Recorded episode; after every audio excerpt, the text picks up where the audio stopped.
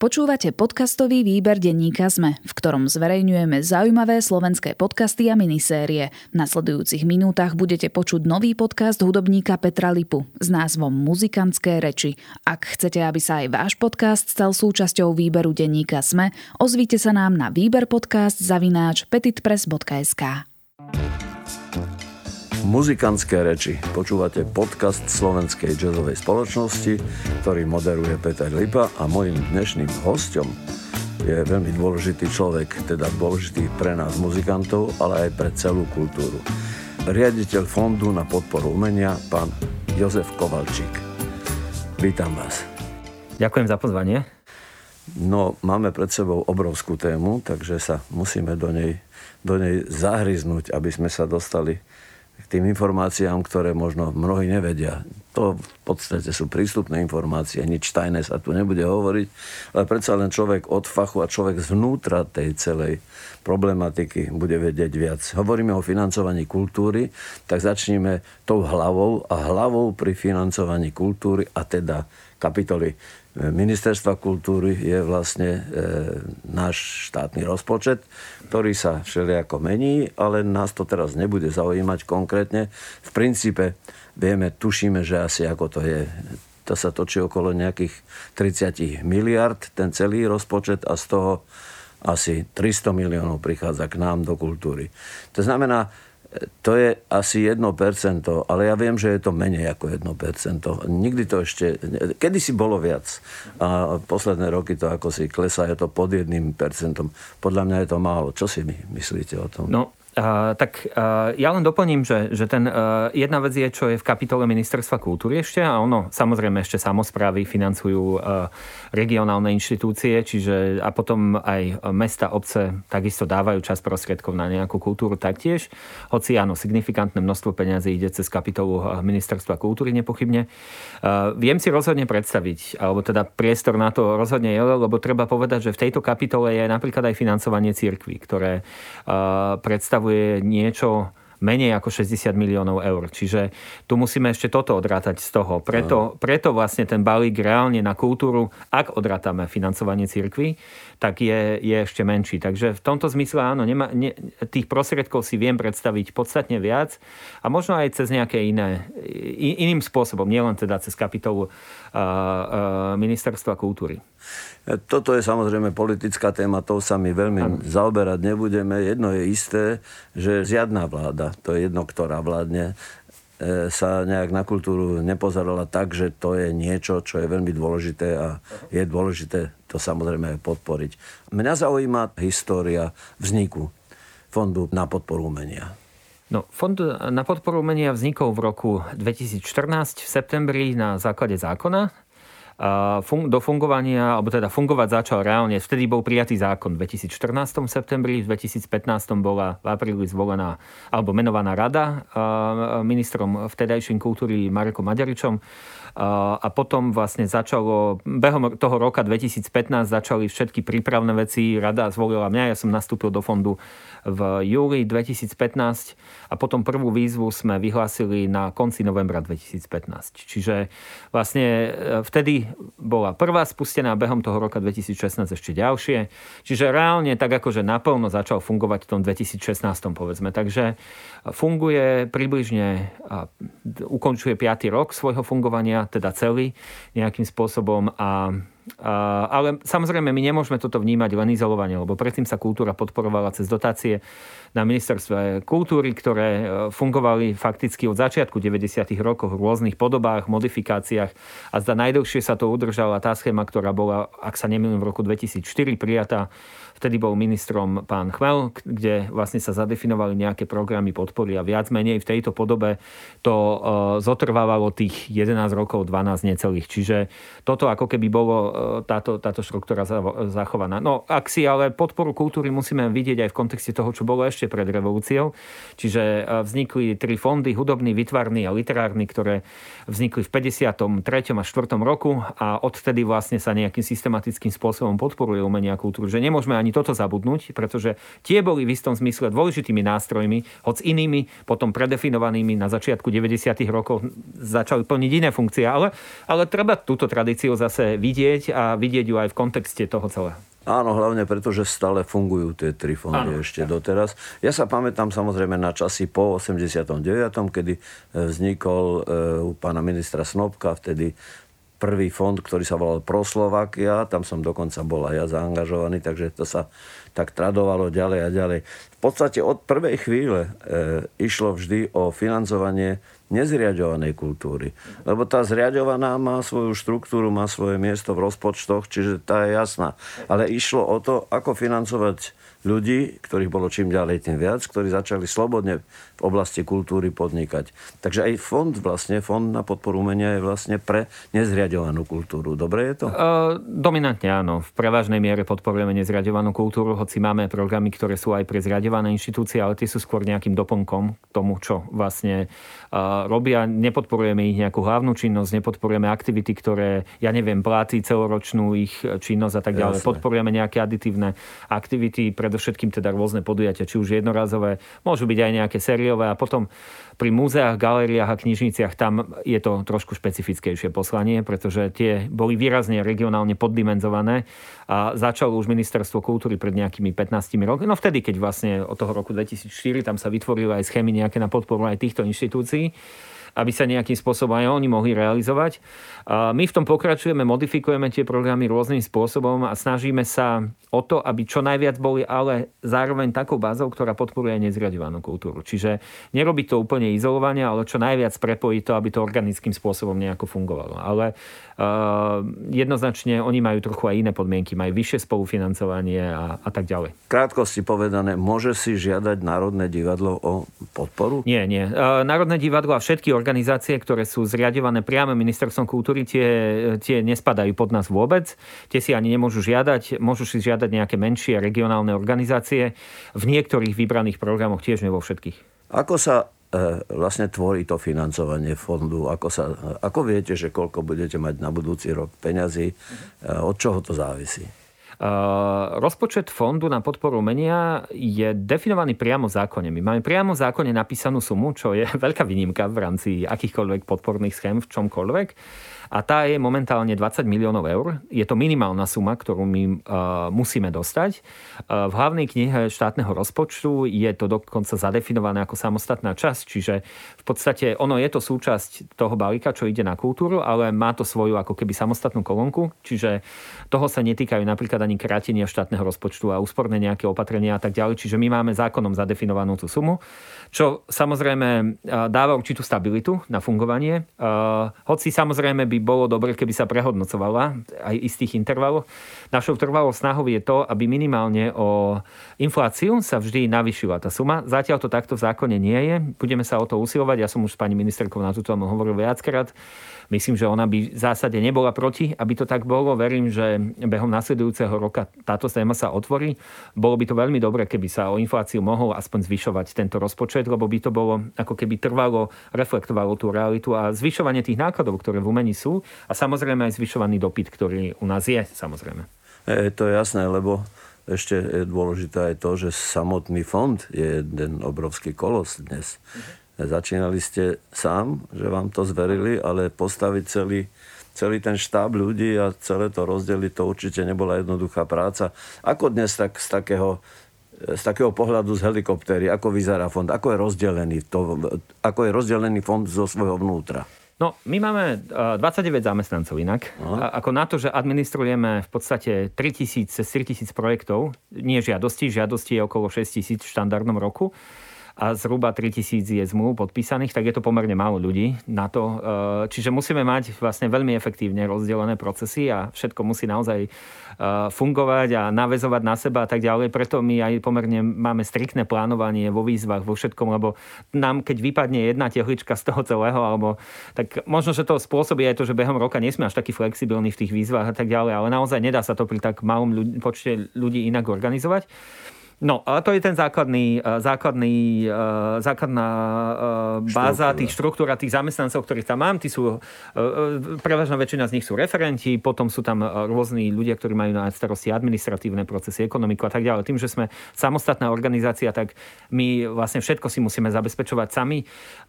Nemôžeme to, nedostávame túto podporu z ministerstva v zmysle takom, že by sme nejak personálne na nich záviseli a tak. Čo je dobré, lebo samostatne si môžeme fungovať. Ani nemôžete objednávať u externých e, subjektov nejaké práce, alebo môžete? Môžeme, my, akože ak ich potrebujeme. Na, naša prevádzka je v zásade veľmi jednoduchá, akože sú to personálne náklady a nájom za priestory, kde sme. Keď to mám úplne zhrnúť, nič viac tam extra nie je. V podstate všetko momentálne si interne zabezpečujeme. No tak si povedzme, koľko je teda režia takéhoto fondu? Uh, no, do toho treba ešte zarátať ďalších asi 350 ľudí, ktorí pre nás hodnotia projekty. Ktorých my manažujeme vlastne, lebo my máme všetkých hodnotiteľov externí. Nemáme, u nás nerozhoduje interne nikto. Akože, čo je taká výnimka inak v rámci Európy. Uh, Art Council England napríklad, ten fungoval dlhé roky tak, že mal len interných hodnotiteľov, ktorí boli zamestnancami fondu, čo samozrejme tiež sa uzavrel sám do seba veľmi silná kritika toho bola. Oni momentálne majú tak, že keď majú piatich hodnotiteľov, z nich dvaja musia byť minimálne externí, traja sú interní. Čiže dokonca je to takto postavené. Ja si viem predstaviť, že by bol povedzme jeden interný, lebo tiež ten pohľad fondu ako keby aj z dlhodobejšieho hľadiska by bol fajn, ale viac určite nie akože z tých ne. piatich ľudí, ktorí hodnotia. Myslím si, že jeden by možno nebolo zlé, keby to tam ako um, nejakým spôsobom ten hlas fondu figuroval aj z hľadiska nejakej kontinuity a tak ďalej, ale momentálne to nie je asi na stole tá debata. Tu, chce to nejaký vývoj a, a tak. Ale aby som sa vrátil späť, že ano. čo tam všetko je. A potom je tam správna rada, ktorú vlastne financujeme ešte tiež. Tam je 9 e, ľudí, ktorí sú za jednotlivé oblasti umenia. Tí dostávajú nejakú odmenu, ktorá je definovaná v zákone. A tých 350 ľudí, ktorí hodnotia projekty, lebo zhruba toľko ich hodnotí, 340-350 približne ľudí ročne, tak tí sú tiež platení. Takže ano. toto všetko treba do toho tiež nejakým spôsobom zarátať. No a z tých 20 miliónov je to, na prevádzku dostávame teda 5% z toho, z toho celého balíka. Uh-huh. Čiže to je nízke percento. Áno. 5% Bolo... je ako, ako režia veľmi nízke pri takomto veľkom administratívnom zaťažení. Áno aké máte vy.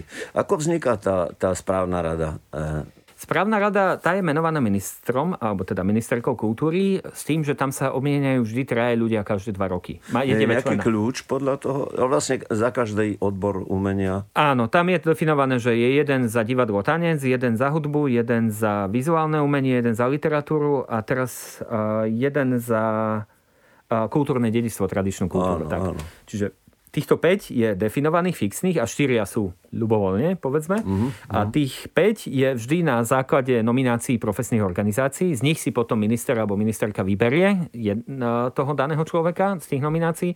A tí 4 sú vlastne menovaní priamo ministrom. A čo je úloha tejto správnej rady? Je to taká typická úloha dozornej rady v nejakých iných, a... E, ako v nejakých iných e, spoločnostiach obchodných, povedzme? U nás je to ešte, teda je táto rada a potom je dozorná komisia takzvaná. Tá, tá plní ako keby, je to kontrolný orgán, kde sú traje ľudia, jeden za ministerstvo financí, dvaja sú uh, za ministerstvo kultúry, priamo sú všetci menovaní, tam nejde o nejaké nominácie, ale tam je predpoklad buď právne vzdelanie alebo ekonomické. Čiže naozaj tam sa to týka predovšetkým tých finančných stránky a tak ďalej.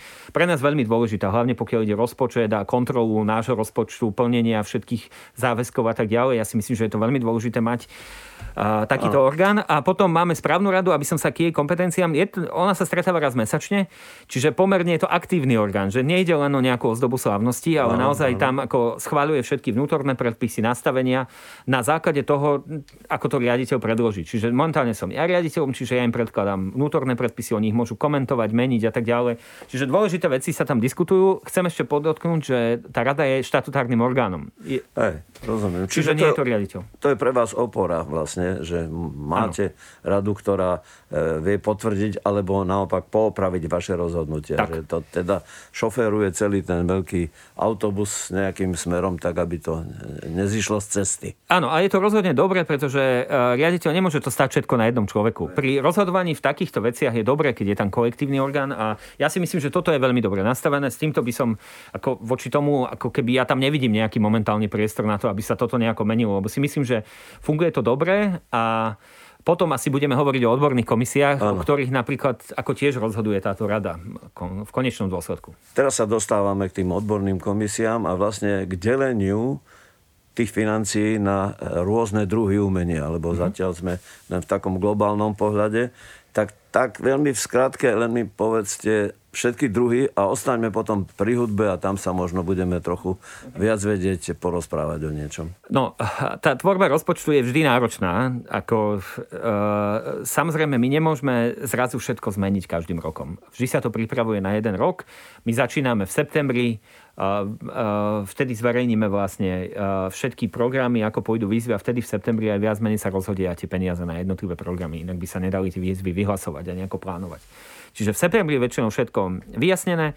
No a tá debata je, samozrejme vychádza z toho, aký je počet žiadostí v danom programe. musíte brať do istej miery aj veľkocej scény. Je rozdiel, či sa bavíme, ja neviem, o, o hudbe, ako celku, bez ohľadu na to, či o klasiku alebo nejaké populárne žánre, alebo uh, čokoľvek v hudbe a či sa bavíme, ja neviem, o tanci. Ano? Sú to úplne iné oblasti a, ta, a tie scény sú neporovnateľne svojou veľkosťou. Čiže samozrejme, že to reflektuje, aj ten budget reflektuje to, aká scéna je veľká. Uh, čiže závisí to od dopytu, aký prichádza, od žiadanej sumy, koľko tam je aktérov, koľko je tých žiadateľov unikátnych, nielen koľko si žiadosti kto podá. A vychádzame aj z toho, aká podpora tam bola aj v tých predchádzajúcich rokoch. Nedá sa to prehľadnúť zase. Že tam Musí istá kontinuitu. Musí to mať kontinuitu. Hej. Ja nemôžem jeden rok dať niekde pol milióna a druhý rok tam dať 100 tisíc. To nejde. Jednoducho tam tí ľudia musia mať istú určitú istotu v tom, že tá alokácia bude približne rovnaká, alebo teda povedzme tá vychýlka tam nejaká tiež musí byť, lebo my máme vždy rezervu, môže sa stať, že ja neviem, napríklad na tvorbu, áno, pri podujatiach je to oveľa ľahšie určiť, že, že koľko asi to bude, lebo máme, ne, nevznikne vám zrazu 100 podujatí za rok. Ale pri tvorbe, tam sa môže stať, že zrazu prídu super projekty, ktoré ako tá odborná komisia povie, že chceli by viac na to peňazí, že naozaj prišli dobre. No, tak vtedy ja môžem navýšiť tú sumu o 20%, my máme rezervu.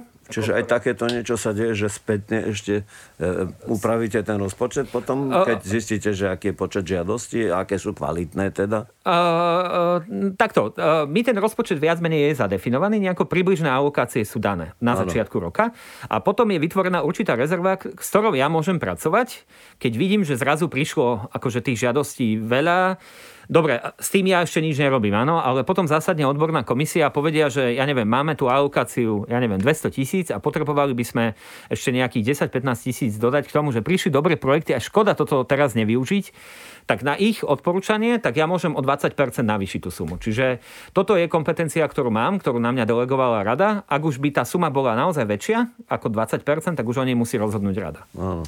Dobre, teraz poz, poďme si pozrieť e, vlastne koľko e, v zásade, koľko tých komisí je. Komisí je, uh, komisí je teraz, ak sa nemýlim, 30 7 asi, rozdelené do 37. sú veľmi špecificky e, vyselektované. Áno. Keď hovoríme, ja neviem, o, o, o výtvarnom umení, no tak to musíte rozdeliť nejako na expertov na dizajn minimálne a na vizuálne formy. Pri hudbe... Hovoríme o hudbe. O hudbe poďme. Áno, hudbe určite základné rozdelenie je to experti na klasickú hudbu a na tie žánre súčasné, teda populárne viac a, a, a podobne. Toto je len základné delenie. Áno. Potom ďalej iní ľudia u nás sedia na tvorbu a iní na podujatia. Čiže tam, ako povedzme, v podujatiach majú miesto aj nejakí promotéri a ľudia, ktorí sa hýbu organizačne okolo hudbe. Pri tvorbe takíto ľudia neviete vy ich využiť do takej miery ich znalostí. Pri tvorbe, kde žiadate skôr inú expertízu, že niekto sa pohybuje na... Niekto je aj aj, samozrejme, máme aj takých, ktorí sa, sú aj v podujatiach, sú aj v tvorbe, ale napríklad, ako, áno, máme ich aj rozdelených aj takýmto spôsobom. Potom zase máme samostatný program na reflexiu uh, hudby, kde si môžu žiadať kritici, kde si môžu žiadať na výskum nejaký a tak ďalej. Na to je samostatný program. A na vzdelávacie podujatia zas. Tam tiež potrebujete trošku iných expertov, ako, ako tých, ktorí sú povedzme pri podujatiach. Áno? Čiže ako áno, máme ich takto ešte rozdelených na rôzne podskupiny, aby som ja vedel sa postaviť pred každú skupinu ľudí, expertov z tej danej oblasti a povedať, že tí, ktorí o tom rozhodovali, neboli nejakí diletanti alebo niekto, kto takto tomu rozumel. Jednoducho tá expertnosť tam musí byť zaistená, hoci samozrejme to prináša zo sebou aj to riziko, že áno, že sú, môžu byť konflikte záujmov, že máte problém trošku zostaviť komisiu, lebo nie je dosť tých ľudí a tak ďalej. To je samozrejme tiahly problém s tým zostávaním komisí, pretože Slovensko je maličké, Hej. je nás málo a v podstate všetci tí aktívni ľudia, ktorí niečo robia, sú v tých žiadostiach niekde zakomponovaní, aj keď nie sú povedzme priamo žiadateľia, ale dotkne sa ich ano. nejaká iná žiadosť. A tým pádom sú vylúčení z toho, e, z toho množstva ľudí, ktorí by mohli byť členmi komisie. Takže vlastne ako to prebieha, to, to výberové konanie? No, e, pokiaľ ide o skladanie tých odborných komisí, je to tak, že akákoľvek organizácia, ktorá v tej danej oblasti pôsobí, môže nominovať ľudí.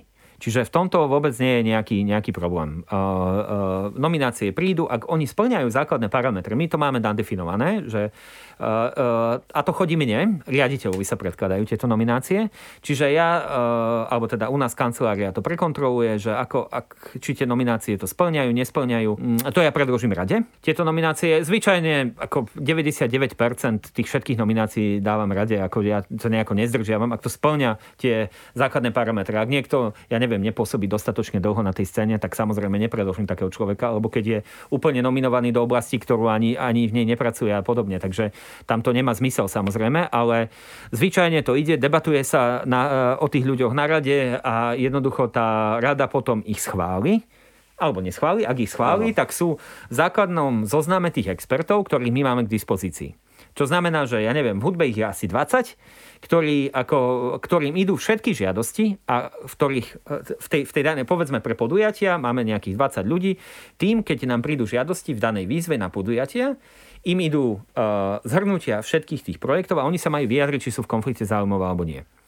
Oni sami sa majú vyjadriť, hej? Áno. A vyberiete ich vyjadrenie ako v podstate nejakú formu čestného prehlásenia, Áno. že nie som, nemám, nemám žiadne ano. vedľajšie záujmy. Tak a z nich, keď nám ostane zhruba tých 10 ľudí potom, tak títo idú znova na radu, lebo rada menuje tých ľudí na dva roky, áno, aby sme nemuseli to za každým všetkých vlastne nejakým spôsobom riešiť. No a z tých desiatich, ktorí nám zostanú, že nám povedia, že nie sú v konflikte záujmov, tak uh, sa vyžrebujú traja ľudia uh-huh. a, a dvaja sú menovaní radou priamo. Čiže, a potom ešte sú náhradníci a tak ďalej, lebo však môže sa stať, že niekto vypadne, ale tí sú vyžrebovaní plus minus takisto. Čiže vlastne traja sú vyžrebovaní z tých ľudí, dvaja sú nominovaní radou, s tým, že my ešte potom preverujeme ďalej ten konflikt záujmov, lebo my môžeme zistiť, že on je napísaný v žiadosti, nevie o tom, to sa stáva tiež. Tak. Potom ho kontaktujeme, pýtame sa ho na to, či je, vedel, nevedel a keď, keď teda on tvrdí, že nebol, musí nám dať vyhlásenie o tom, že nebol a tak ďalej. Čiže pracuje sa s tým, akože často sa nám stane, že potom ešte dodatočne nie sú nejakí ako keby vylúčení z tej komisie, ani nie väčšinou z nejakej, že by to umyselne urobili, ale často nemusia vedieť, že sú niekde aj zapojení, takže stáva sa. No niekomu človek musí dôverovať. Áno, samozrejme. Musí to stať na dôvere. Ja, tomu... ja, ja si neviem predstaviť, že pri toľkých, ako som vám hovoril na úvod, že 350 ľudí je tam, ktorí rozhodujú o tých projektoch všetkých. Keby ja som mal každého preverovať a nedôverovať im, tak sa nikam nepohneme. Jednoducho musí to stať na istej dôvere. Plus, ako mnohí riešili to, že dobre, však ten v minulosti s tým spolupracoval, alebo s tým, na tom sa tiež nedá stavať. Ak chceme realisticky pracovať s tou scénou, tak uh, to musí stať na tom, čo bude, teda na budúcich projektoch, nie na tých minulých. V hudbe, v divadle ani nehovorím, alebo v iných oblastiach. Tam to je o spolupráca. Áno, no veď, to cirkuluje, jednoducho tak. sa to nedá. Akože jednoducho, však toto nám aj namietali nejaký, nejaký kontrole boli, že niekto sa im stiažoval, že ten s tým, kedy si v minulosti spolupracoval. Áno, hovorím, že a veď ale takých, takí sú tu všetci, ktorí s niekým na niečom spolupracovali. Či už dobrom potom, alebo zlom, alebo rôzne. Jednoducho, nedá sa to inak postaviť. Jednoducho ja si to naozaj nemyslím, že v takej malej krajine viete tu absolútne niekoho, kto s nikým nikdy nespolupracoval. To bude človek, ktorý ale nič o tej scéne ani nevie. Tak, Takže... presne, čiže tam ten sa vylúčil sám ano. o sebe tým, že vlastne nie je dostatočne informovaný, aj keď povedzme, že by mal záujem, aj keď ho niekto ano. tam pošle, ale keď nevie, tak sa nemôže zúčastniť tej diskusie, ktorá je veľmi dôležitá. Ano. Čiže e, v podstate v tej hudbe sú také dve zásadné skupiny, ak tomu rozumiem. Je tvorba a podujatia. Keď to máme úplne zjednodušiť, áno, ak, dobre, ak berieme podujatia aj tie medzinárodné, hej, v zahraničí a tak ďalej, áno. tak áno, v princípe je to takto. A ešte by som k tomu pridal ďalšiu škatulku, to je odborná reflexia, povedzme, keď to mám takto zevšeobecniť. Aha. Lebo aj to tam je. Vydávanie publikácií, uh, recenzií, písanie a tak ďalej. Lebo my máme aj štipendia pre kritikov, aby chceli. Že niekto sa rozhodne, že celý rok chce písať kritiku, ja neviem, jazzu povedzme, ano. tak ako môže si požiadať o štipendium, dostane štipendium a môže písať. No ale musí mať médium nejaké, na ktorom to bude uverejňovať. Ano. Môže sa, dnes je internet tak. náhrada všetkého, takže môže písať. Je otázne, aký to bude mať e, no, akú to bude mať odozvu učitateľov a že do akej miery Jasne. je to zaujímavé, tie jeho, jeho recenzie, to je, to je taký trošku väčší problém. E, problematická je tvorba podľa mňa dosť. Mm-hmm. No. Komu dať na tvorbu a komu nedať, koho podporiť a koho nepodporiť. To určite nie je jednoduchá vec toto. Nie je. Rozhodne však, veď tam tých projektov pôvodne, ako predtým, ako nastala tá COVID situácia, alebo toto zamiešala úplne všetkým, ale, ale v zásade, keď, keď to v tom pôvodnom ako keby zložení, ako to bolo, uh, uh, tie, tie, tie žiadosti samozrejme uh, sú veľmi debatované sam, u ka, každého jedného autora, lebo dávate na niečo, čo bude, áno, čiže tam to, to je naozaj zložité z tohto hľadiska a e, áno, tam je žiadosti podstatne menej ako na podujatia.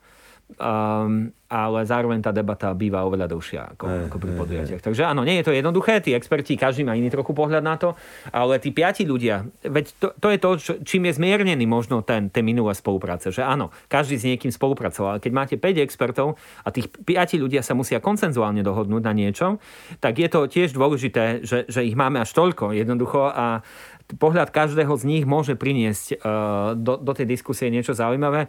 Samozrejme, niekedy sa vám stane to, že uh, nie je to podľa predstav tých ľudí, samozrejme, ktorí žiadajú. Nemusí to byť ani predstav podľa mňa napríklad, môže mať iný názor na to, ale rešpektujeme odbornú komisiu. A takisto aj odborná komisia môže sa pomýliť a naopak môže ale aj vytiahnuť niekoho, o kom by štandardne niekto predpokladal, že v živote tento ako nemá šancu, alebo že to je nejaká vec, ktorá nemá svoje kvality a zrazu sa ukáže, že to celkom inak vypáli to dobre a tak. Takých príkladov aj takých máme. Čiže e, tam jednoducho vždy bude existovať určitá miera, nechcem na to nazvať nejako dehonestivco, ale to, že, že, že, že niečo pridané zrazu tam vyskočí, alebo teda nejaká pridaná hodnota zrazu tam vyskočí a tú scénu zásadne poznačí, alebo naopak, ne, nezarezenuje to vôbec. No, to celé ešte má samozrejme aj ďalšie kritéria, že v akej hudbe sa pohybujeme. A aj zemepisne, či sme na východe Slovenska, alebo či sme tu v Bratislave. A kto pozná scénu tam, a kto ju tam nepozná. A kto pozná tých ľudí už, lebo vie o nich, že to sú povedzme zaujímaví ľudia. A zatiaľ tá ich, tá ich tvorba neprerazila do Bratislavy, takže to vlastne ne, nevie nikto tu ich nepozná, pritom to môže byť šikovný človek. Uh, no, to, toto pre, uh, by som tu skočil do reči, že, že my sa snažíme, aby sme aj z regiónov mali ľudí uh. v komisiách a tento online zasadnutia, ktoré máme od začiatku covidu, tomu výrazne pomohli, lebo máme viac ľudí k dispozícii, nemusia sem cestovať a je to oveľa jednoduchšie. Plus nám pomohlo v tomto zmysle aj to, že máme českých nejakých ľudí, ktorí sa pohybujú na našej scéne. Uh, no, tak. tak je to zase úplne iný pohľad, ale jeden človek, keď je z Českej republiky, je to celkom fajn, že, a ktorý sa vyzná v Sú veci, ktoré sa dajú objektívne posúdiť, hej? že sú ich, ich, e, ten návrh, alebo tá žiadosť je taká, e, taká, má takú výpovednú hodnotu, že je tam všetko napísané, to sa dá zvážiť. Ano. Že to je dobré, lebo to je takto. Ale tá tvorba je väčšinou problematická. Ano, no. ano. Čiže tejto súvislosti ma teraz zaujíma, že určite je veľa nespokojných ľudí, ktorí s tými tak. rozhodnutiami nie sú spokojní. Čo sa robí s takýmto e, množstvom nespokojnencov, ktorí by chceli podporu a nedostali ju, alebo dostali ju v nižšej výške, ako si predstavujú. Ja viem napríklad, že keď sa robia podujatia a keď má človek na to podujatie, ja neviem, povedzme si, žiada na to 20 tisíc eur a e, vy mu dáte 2000 alebo 3000 eur, to, to je ináč analogia aj v iných samozrejme Hej. podporných systémoch tak potom ten človek vlastne vysvetne, že on to nemôže robiť to podujatie. No, to, tomu sa snažíme predchádzať a hľadať nástroje na to, ako aby sa toto nestávalo, lebo toto nie je žiadané. Ja, si, ja osobne zastávam taký názor, že buď sa buď dať poriadnu sumu, aby sa to dalo urobiť, alebo nedať vôbec. Jednoducho, lebo potom, ako sa to tak ako nejako zliepa a že by to pod istú hranicu nemalo klesnúť. Tento rok v štipendiách zavádzame to, že keď si niekto požiada štipendium na istú výšku, bude sa môcť znížiť len o istú percentuálnu časť. Nebude sa môcť znížiť povedzme na to, že žiada niekto 10 tisíc a dostane 2. Jednoducho nebude to možné. Zmenili sme tie pravidlá a bude ten tlak na to, aby jednoducho sa to priblížilo tým žiadaným sumám čo najviac. Isté bude menej podporených projektov, ale veríme, že aspoň dostanú primeranú sumu na, na, na realizáciu toho. Čiže nie je to žiadané. Je tam tá komisia, ale vždy stojí pre tou dilemou, že či podporiť viac projektov menšou sumou, alebo, alebo menej projektov väčšou. To je jednoducho neustále debaty, akože o tom, na to existuje tisíc názorov na to. A jednoducho, uh, samozrejme, my nesieme za to zodpovednosť ako organizácia, čiže musíme s tým niečo robiť. A nechcem sa tomu vyhýbať vôbec. Tento rok preto sme zaviedli pri štipendiách to, že, že naozaj, aby to nejako reálne odrážalo tie, tie náklady. Uh, je to Pilotne sme to spustili tam, zvažujeme, ako to pustíme pri, spustíme pri dotáciách. Eh, ja si myslím, že by sa tam dalo eh, začať tým, že by pod 50% to nemohlo klesnúť, tá suma, ktorú, ktorú si budú žiadať a že buď to bude teda podporené, alebo to nebude môcť klesnúť pod 50%. To si viem predstaviť pri dotáciách od budúceho roka. Uvidíme, eh, uvidíme, ako to dopadne tento rok ešte so štipendiami, lebo tam to zavádzame, tam by to nemalo klesnúť pod 60% z tej žiadanej sumy, takže uvidíme, že ako to celé dopadne. Ehm, ja chcem ešte jednu vec, ale tak akože všeobecnejšie povedať, že ono, ten fond je zvláštnou organizáciou v tom, že ona, to už som x rád opakoval, čas ľudí robí nešťastnými, viete, že, že, že keď ako robíte divadlo, alebo v, ja neviem, hudbu, alebo čokoľvek. Tiež sa to tak, nemusí všetkým páčiť. Nemusí sa páčiť všetkým, ale tí, čo prídu na koncert, áno, majú to radi a povedzme, že, že keď sa vám podarí koncert, keď sa vám podarí podujatie, tak tí ľudia sú spokojní, ako prevažná časť. No, a, ale, ale fond robí a priori nešťastnými ľudí, čiže že akože čas tak verme, že niektorých aj urobí šťastnými. Rozhodne áno. No. Rozhodne áno. E, ja len viem zo svojej e, skúsenosti, že sú ľudia, ktorí mali celkom etablované podujatie, ktoré roky bolo a naraz prišla taká situácia, že bude, museli ho zrušiť jednoducho, Hej. lebo fond im nedal. Predtým ten iný systém, ktorý bol na ministerstve kultúry, ten ich Hej. podporoval a ďalej nedostal. No a potom e, ľudia sa porovnávajú veľmi často, že ten dostal toľko, ten dostal toľko a pritom v tom obsahu to nie je adekvátne, čiže mhm. prečo naraz také isté podujatie dostalo toľko a to dostalo toľko. Toto nemôžeme teraz sa pokúšať ani odpovedať, lebo to sa nedá. Museli by sme byť pri e, konkrétnej veci a to nie je našou úlohou vôbec. No. Áno, ale áno, sú, sú tie debaty, viem o tom, ale tam je vždy ten balans je nutné nájsť medzi tým, čo je ako keby tým tradičným podujatím a ono, a tie komisie stoja pred, niekedy pred tou otázkou, že dobre, už toto viac nebudeme podporovať. Klesla toho úroveň, alebo jednoducho prišlo toľko dobrých nových podujatí, že by bola škoda ako ísť len po tom, čo tu bolo dlhé roky, musia aj nové, nové projekty získavať svoj priestor. A to teraz bez ohľadu na vekové kategórie, čokoľvek. Jednoducho príde niekto so zaujímavou vecou, my musíme vytvárať priestor preto, aby sa to realizovalo, lebo potom tá scéna stratí svoju dynamiku. Čiže, čiže musí to byť ako keby teraz vstúpili noví hráči, vďaka covidu aj to, že sa vlastne, e, my sme dávali tie podpory, tie, tie, tie aj také na, na hranici toho sociálneho a tak ďalej, tak a vlastne sa tu objavili nové projekty, a sú výzvou, ako, a, ako sa s nimi vysporiadať a, a prinášajú niečo zaujímavé na, na scénu takisto. Takže uh, nehovorím, že všetky, nehovorím, že všetko tam je podporené a tak ďalej, veď to už je na komisiách, ale, ale sú to nové výzvy. Určite tie online koncerty, ktoré napríklad teraz e, sa zaviedli vďaka covidu, alebo Aha. žiaľ Bohu kvôli covidu, Aha. tak prinesú občas zaujímavé e, také štatistiky, že naraz e, mám koncert ja a naraz vidím, že si ho pozrelo povedzme, ja neviem, 1500 ľudí Aha. pozrelo. Minimálne si tam kliklo, že tam boli. Čo sa mne bežne v živote nestáva, aby na, ľudí, aby na môj koncert prišlo toľko ľudí. Takže toto sú také nové nové fakty, ktoré nám priniesol COVID a ktoré sú možno, možno kladné, ale to ja si nedovolujem ešte hodnotiť. To chce viac času. E, skúsme sa teraz dostať do záveru toho celého a záver je vlastne vyučtovanie. Že každý ten žiadateľ musí zozbierať všetky svoje informácie, všetky síly a vyplniť jedno dosť komplikované vyučtovanie, mm-hmm. tak, aby ste s ním boli spokojní. Áno. Ako to prebieha? No, uh opäť, ako predloží sa vyučtovanie, my uh, závisí od toho, že v, či ide o viacročný projekt, povedzme, tak tam musíme kontrolovať okamžite. Niekedy to trvá aj dlhšie. My sme boli dosť dlho personálne podimenzovaní. Teraz pred rokom sa až podarilo zobrať viac ľudí, však toto administrovanie nie 20 ľudí na začiatku, takže uh, sme tam dosť zaodstávali s kontrolou vyučtovania, čiže sa to robí spätne. Ja verím, že to do nejakých dvoch rokov bude do, tak, aby sa to v nejakom reálnom čase do dvoch rokov maximálne ako spätne robilo. No a ten, to vyučtovanie, no to sa jednoducho prejde, keď sú tam nedostatky, sú vyzvaní na opravu tých nedostatkov. Ja chcem povedať, že, že v tomto prípade tam ako keby my tú našu pozornosť máme pomerne obmedzenú. Musíte vychádzať z toho, aký je zákon o účtovníctve, aké, aký je zákon o rozpočtových pravidlách verejnej správy, ktorý nám tiež určuje isté, isté postupy. Takže, alebo aj iné zákony, ktoré sú na to naviazané. Samozrejme, to nie sú len tieto dva, ale hlavne tými sa musíme riadiť a jednoducho nemôžeme my tu, nemáme nejaký priestor na nejakú svoju voľu v tomto a musíme podľa tých pravidel postupovať. Samozrejme, tam, keď niekto musí niečo vrátiť, že to nerobil v poriadku, tak je to vždy nejaká ťažká téma, že musí nejakú vrátku urobiť a nie je to rozhodne príjemné. To je ešte by som povedal nepríjemnejšie, ako keď niekoho nepodporíte a, lebo už tie peniaze minú a tak ďalej. Preto my sa snažíme aj čo najviac tých inštrukcií dávať, neustále vydať nejaké príručky k tomu, aby sme tým ľuďom pomohli. Ja v tomto vidím aj zmysel v tom, že mať viac ľudí k dispozícii ako keby na konzultovanie, a, aby, aby vedeli to vysvetliť.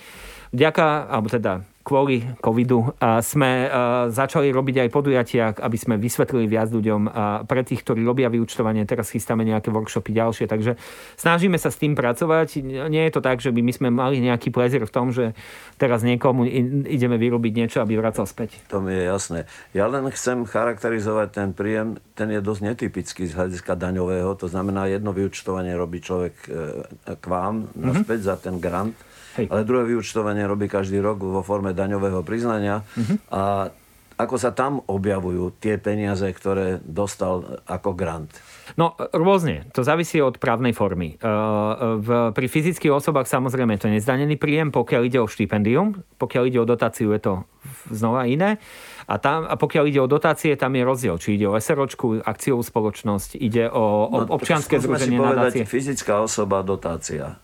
Fyzická osoba dotácia, tento prípad už nenastáva, pretože už nedostávajú dotácie, aj kvôli tomu, že to bolo veľmi komplikované. A tam ale v podstate fyzická osoba, keď dostane dotácie, v zásade si mohla platiť iba služby, lebo, alebo teda to, čo vlastne vedela nejakým spôsobom zazmluvniť, fyzická osoba si nemôže platiť honorár, tým pádom sa vám to neobjaví v daňovom príznaní. Keď to neexistuje, tak sa tým nemusíme zaoberať. Tak. tak to znamená, že právnická osoba, dotácia, uh-huh povedzme, nakoniec právnická osoba nemôže na tvorbu dostať. Nie.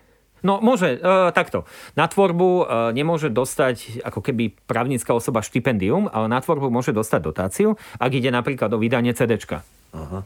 Čiže áno, tam môže dostať, samozrejme, aj dostávajú, veď v hudbe to je úplne bežná vec. Alebo na koncert môže no, A tam je potom ten príjem e, ako definovaný, z hľadiska daňového potom, e, v daňovom priznaní u toho žiadateľa. No, závisí od toho, akú má právnu formu. Lebo inak je to trochu pri daňovom priznaní občianského zruženia, nadácie alebo SROčky. Tam už to naozaj závisí od toho. Teraz už do nejakých účtovných detailov by som sa radšej nepúšťal. Nie som na to úplný expert. Aby som teraz presne vám povedal, že v ktorom riadku má byť čo, to asi, asi si netrúfam na to. Ďakujem pekne za muzikantské reči, ktoré som dnes viedol s Jozefom Kovalčíkom, eh, riaditeľom Fondu na podporu umenia. Ďakujem pekne za pozvanie.